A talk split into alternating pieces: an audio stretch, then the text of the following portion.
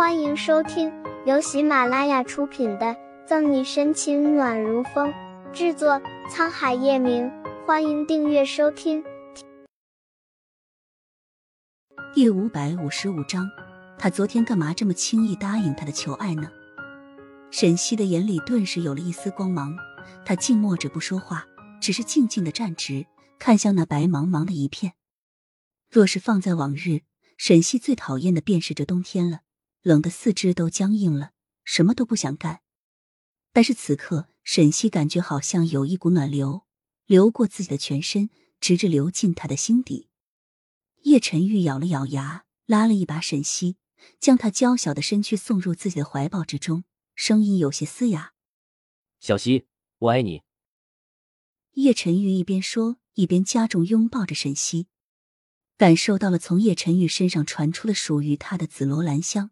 和那如潮水般的爱意，身体一震，清晰的感受到沈西的反应。叶晨玉急了，以为他这是在拒绝。小西，我知道有点突兀，但我真的爱你。明明你是那样的嚣张大胆，有时候还喜欢不讲道理，可是我，我还是控制不住的爱上你了。看见你和其他男人在一起，我会吃醋；看见你高兴，我也会跟着开心。你难受了，我也。别说了，沈西嘴角含笑。我也爱你，这份爱可能从一年前就开始了，也可能在这一年内的某个时刻，我自己都记不清楚到底是什么时候。刚刚开始还没有发觉，但慢慢的，我感觉自己已经陷入了一个叫做叶晨玉的泥潭里，再也离不开。沈西抬着头看向叶晨玉，透过那双幽邃的红眸。他很明确的看见了他心底的那份真挚的情感，内心顿时翻涌起来，眼里竟突然朦胧起来了。叶晨玉的眼睛也有些朦胧了，只见他缓缓的低下了头，温柔的吻上了沈西如樱桃一般红润的嘴唇。沈西勾住叶晨玉脖子，两人不停的回应着对方，表达着不能用语言表达出来的爱意。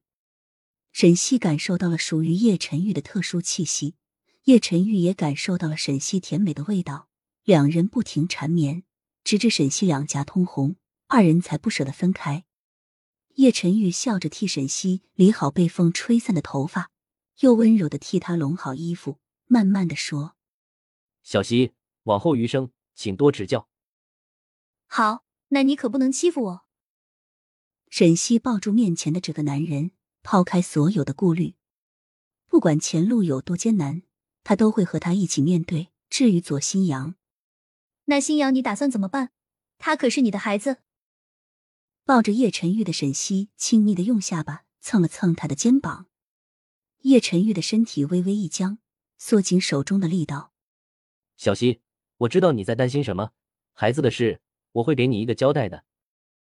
在叶晨玉打算和沈西在一起的时候，他就想过了，孩子的事他会调查清楚。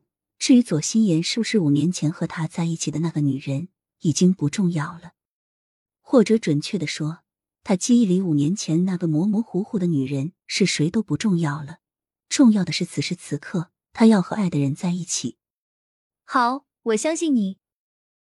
可能是因为新年快要到的原因，前半夜的雪下过后，后半夜的月亮竟格外的圆。一日，沈西睡到自然醒。当他朦朦胧胧睁开惺忪睡眼，抬头对上的就是一张令男人嫉妒、女人羡慕、完美无瑕的俊脸。趴在依旧睡着的叶晨玉的怀里，沈西保持原来的动作，细细的打量着他面前的这个男人，嘴角弯起甜甜的笑。他昨天干嘛这么轻易答应他的求爱呢？不过真别说，这男人说起情话来还一套一套的。有花看折直须折，这样肉麻的诗句都出来了。噗呲，越想越觉得好笑，沈西忍不住轻轻低笑出声。沈队长的癖好就是大早上的就偷窥别人睡觉吗？嗯。沈西后知后觉的浑身起鸡皮疙瘩，头顶就传来叶晨玉慵懒磁性的声音。不管叶晨玉的打趣揶揄，沈西往他怀里缩了缩。叶晨玉。昨天你说的那些话，是不是庆熙然教你的？